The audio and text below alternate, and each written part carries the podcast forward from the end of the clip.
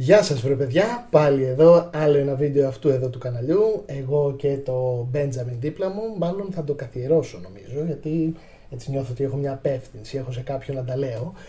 Δεύτερο βίντεο, ε, σας ευχαριστώ πάρα πολύ για τη στήριξη, για τα πολύ ωραία μηνύματα, για τα σχόλια που έχετε κάνει.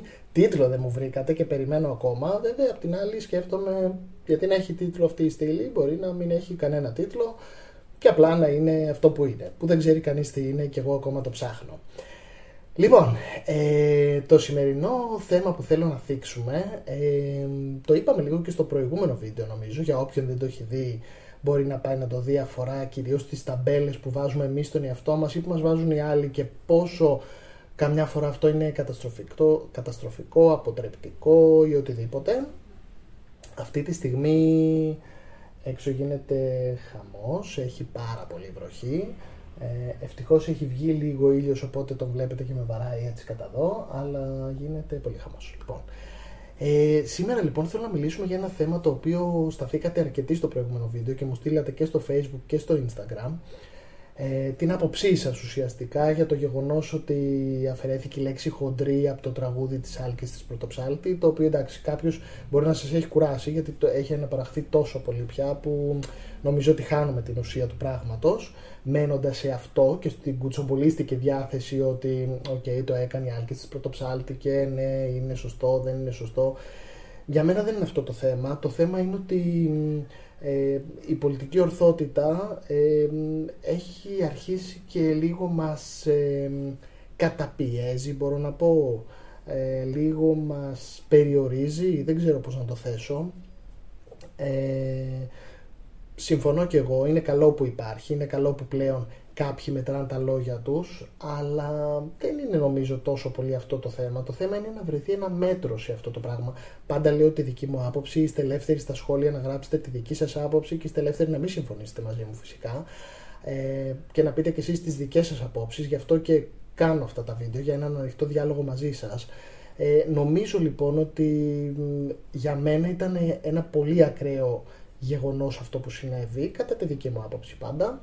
Ε, ήταν πολύ ακραίο το γεγονός ότι αφαιρέθηκε μια λέξη από ένα τραγούδι το οποίο είχε γραφτεί σε μια άλλη εποχή, σε μια άλλη συνθήκη, όπως και πάρα πολλές ταινίες, πάρα πολλές σειρές, πάρα πολλά ποίηματα, πάρα πολλά μυθιστορήματα έχουν γραφτεί με μια γλώσσα του παρελθόντος, ε, έχουν γραφτεί σε μια άλλη εποχή που ίσως δεν υπήρχε αυτό. Οπότε το να πάμε και ξαφνικά να τα σβήσουμε όλα, να τα αφαιρέσουμε ή να αρχίσουμε να σβήνουμε λέξεις, εκφράσεις και πράγματα, χάνουμε νομίζω κομμάτι από την ιστορία μας. Το ένα λοιπόν που κατά την άποψή μου ήταν λάθος ε, ήταν αυτό, ότι δεν μπορούμε να αλλοιώνουμε αυτό το πράγμα. Καταρχάς το τραγούδι δεν ανήκει στον τραγουδιστή, ανήκει στον στιχουργό και στο συνθέτη, στο στιχουργό ουσιαστικά η στίχη. Ε, θεωρώ λοιπόν ότι ακόμα και ο ίδιος ο στιχουργός θα μπορούσε να πει ε, που νομίζω το είπε ο Σταμάτης Καρονάκης ότι αυτό που έγινε δεν τον βρίσκει σύμφωνο. Ε, Παρ' όλα αυτά, ναι, εννοείται, έχει κάθε δικαίωμα ο κάθε καλλιτέχνης και τραγουδιστής να λέει τους στίχους όπως εκείνος θέλει και φυσικά και εμείς έχουμε δικαίωμα να κρίνουμε αυτό το γεγονός που έγινε από το πρίσμα της πολιτικής ορθότητας. Εμένα δεν με ενδιαφέρει αν ήταν σωστό ή λάθος, θα μπορούσε να την έχει ξεχάσει όλα τη λέξη και να μην γίνει όλο αυτό. Να πει δηλαδή η ίδια για να μην προκαλέσει όλο αυτό το μαλαφούκι, ας πούμε, ότι ναι ρε παιδιά εκείνη την ώρα κατάπια το σάλιο μου και δεν είπα τη λέξη. Πολύ απλά. Ε, το θέμα είναι γιατί έγινε αυτό που έγινε.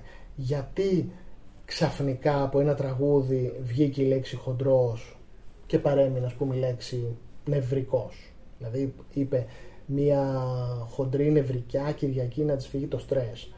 Το νευρικιά ας πούμε γιατί είναι κάτι που δεν ενοχλεί ή αντίστοιχα, εγώ στο βίντεο που έκανα στο προηγούμενο, στο πρώτο βίντεο, όποιος δεν το έχει δει, έλεγα ότι με πήραζε πάρα πολύ το γεγονός ότι στο σχολείο με έλεγαν αδύνατο. Κοκαλιάρι, και κόκαλο, από τα κόκαλα βγαλμένο και δεν ξέρω εγώ τι άλλο. Οποιοδήποτε τέτοιο προσωνύμιο και ε, αυτό.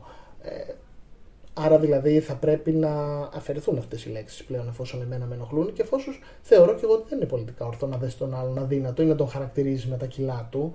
Παρόλα αυτά θεωρώ ότι δεν είναι και πολιτικά ορθό να τον χαρακτηρίζεις νευρικό, δηλαδή με κάποια ψυχολογική του κατάσταση, αν μπορούμε να το πούμε έτσι. Αυτή η λέξη γιατί δεν αφαιρέθηκε; Ε, αυτό εμένα με ενοχλεί, ότι είμαστε λίγο κατά το δοκούν στην πολιτική ορθότητα. Είμαστε λίγο στο, α, ναι, τι ενοχλεί, ενοχλεί το χοντρός, θα βγάλω το χοντρός γιατί είναι κάτι που είναι πασιφανές. OK, okay, ναι. Άρα λοιπόν ο χοντρός και ο λιγνός θα λέγονται, ε, ξέρω εγώ, αυτός με τα παραπανίσια κιλά και αυτός με τα λίγα κιλά. Έχει κάποιο νόημα να γίνει όλο αυτό; Δεν καταλαβαίνουμε όλοι τι εννοούμε. Δεν καταλαβαίνουμε ότι όταν λέμε αυτός με τα παραπανίσια κιλά, κατευθείαν στο μυαλό μας πάει η λέξη χοντρός, άσχετα αν τη λέμε ή όχι. Θεωρώ λοιπόν ότι θα έπρεπε να εξεταστεί η πρόθεση κάποιου και όχι τόσο η, η κατάσταση σαν κατάσταση. Θέλω να πω δηλαδή όταν δύο παιδάκια του δημοτικού, ε, γιατί θα σας πω και δικά μας παραδείγματα, ε, όταν ήμασταν μικροί ας πούμε, αντίστοιχα με μέρα που με λέγανε κοκαλιάρι υπήρχαν πολύ παχιά παιδιά, τα οποία τα λέγαμε φάλαινα, κήτος, ε, χοντρέλο, βούζα, δεν ξέρω τι άλλο. Μπορείτε να σκεφτείτε διάφορες λέξεις. Φαντάζομαι όλοι έχετε ακούσει στη ζωή σας, είτε τις έχετε πει οι ίδιοι, είτε τις έχετε ακούσει να τις λένε για κάποιους άλλους. Αυτό λοιπόν είναι ένας χαρακτηρισμός που είναι προσβλητικός για τον άλλον. Τον χαρακτηρίζεις με τα κιλά του. Αυτό είναι κάτι άλλο από το να πεις αυτός ο άνθρωπος που είναι απέναντί μου είναι χοντρός. Αυτό είναι μία λέξη. Θεωρώ λοιπόν ότι θα αρχίσουμε σιγά σιγά να χάνουμε το μέτρο. Ήδη νομίζω το έχουμε χάσει σε πολλές εκφάνσεις. Ε, και σε αυτό ρόλο παίζουν και τα social media και όλη αυτή είναι παραγωγή και όλο, όλο αυτό που γίνεται. Και είμαστε και ένας λαός ούτως ή άλλως που δεν έχει μέτρο σε πάρα πολλά πράγματα. Ας μην το πιάσουμε αυτό το θέμα. Ε, κατ' εμέ λοιπόν ήταν πολύ άκυρο το ότι βγήκε μόνο αυτή η λέξη και τίποτα άλλο σε ένα τραγούδι. Ε, Αντίστοιχα υπάρχουν τραγούδια άλλα που μπορεί να προσβάλλουν τις γυναίκες, υπάρχουν τραγούδια που μπορεί να προσβάλλουν τους άντρες, υπάρχουν τραγούδια που υμνούν την πατριαρχία, την μητριαρχία, τον απαγορευμένο έρωτα, το ε, δεν ξέρω, μπορώ να σας πω χιλιάδες στίχους που αν αυτή τη στιγμή τους σκεφτώ θα έλεγα είναι πολιτικά ορθό να πω τάδε, τάδε, τάδε, δεν ξέρω τι. Δεν είμαι σίγουρος. Ε, δεν είμαι σίγουρος αν ξέρουμε και ακριβώς τι είναι η πολιτική ορθότητα. Δεν είμαι σίγουρος και αν όλοι εμείς που μιλάμε έχουμε καταλάβει ακριβώς τι σημαίνει αυτό το πράγμα. Ε, για μένα και πάλι όλο αυτό δυστυχώς γυρνάει στην ταμπέλα. Ε, δηλαδή εγώ δεν θεωρώ τον εαυτό μου τα δύνατο αυτή τη στιγμή δεν είμαι κιόλας. Ε, αλλά δεν θα με πείραζε κάποιος να με πει χοντρό ή άνθρωπο με παραπανίσια κιλά ή οτιδήποτε. Θα με πείραζε αν αυτό ήταν κάτι που τον έκανε να με χαρακτηρίσει άσχημα. Αυτό ναι, θα με πείραζε. Όπως επίσης φαντάζομαι ε, κάποιον ο οποίος δεν έχει μαλλιά, τα έχει χάσει, τα έχει ξηρίσει, δεν ξέρω, δεν πρέπει να το λέμε καραφλό. Δηλαδή, φαντάζομαι ότι ο Νίκος Μουτσινάς, ας πούμε, ένα πρόσωπο, μου έρχεται τώρα ένα πρόσωπο στο μυαλό, ο οποίος, το λέω γιατί είναι γνωστός και διάσημος, οπότε τον ξέρετε όλοι φαντάζομαι. Ο οποίος είναι καραφλός και ο οποίος δεν ξέρουμε γιατί δεν έχει μαλλιά, τα ξυρίζει, του πέσανε. Δεν γούσταρε να έχει, δεν είχε ποτέ του, δεν το γνωρίζω. Ε, αν κάποιος τον πει φαλακρό, καλα, καραφλό ή δεν ξέρω τι άλλο, γλόμπο ή. θα πρέπει να αισθάνεται άσχημα. Άρα καταλαβαίνουμε ότι σιγά σιγά θα απαγορεύσουμε όλες τις λέξεις και όλα θα είναι περιφραστικά λέγοντας δηλαδή ότι αυτός που έχει λίγα μαλλιά ή αυτός που δεν έχει καθόλου μυαλά, μαλλιά, μυαλά okay, ε, δεν ενοχλεί, αλλά ενοχλεί όταν πω τον άλλον καραφλό. Μα δεν είναι το ίδιο πράγμα. Δηλαδή ο χοντρός με αυτόν που έχει παραπανήσει κιλά, τι διαφορά έχει, δεν ξέρω. Για μένα δεν έχει καμία. Ε, θα ήθελα πάρα πολύ να μου πείτε την άποψή σας σε αυτό το θέμα. Ε, νομίζω δεν θα τελειώσει εκεί το συγκεκριμένο.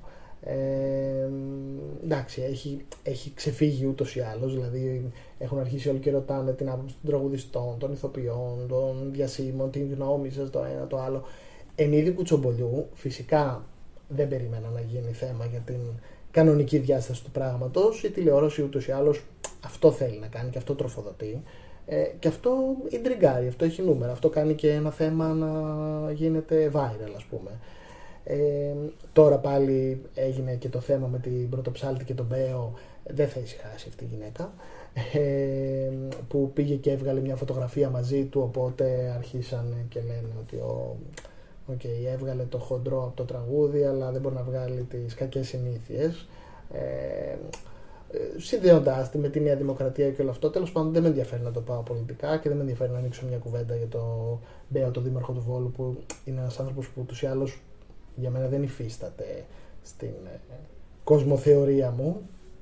Ε, δεν, δεν καταλαβαίνω τίποτα από όλα αυτά που λέει και δεν με αγγίζουν τίποτα από όλα αυτά που λέει γιατί νομίζω είναι ένα απόλυτο τρόλ κατά με. Ε, άλλο θέμα αυτό, θα το δείξουμε κάποια στιγμή. Ε, εγώ θα ήθελα πάρα πολύ να μου πείτε εδώ από κάτω την άποψή σας στο γεγονός ότι, οκ, αφαιρέθηκε μία λέξη από ένα τραγούδι και επίσης θα ήθελα να πω και κάτι άλλο.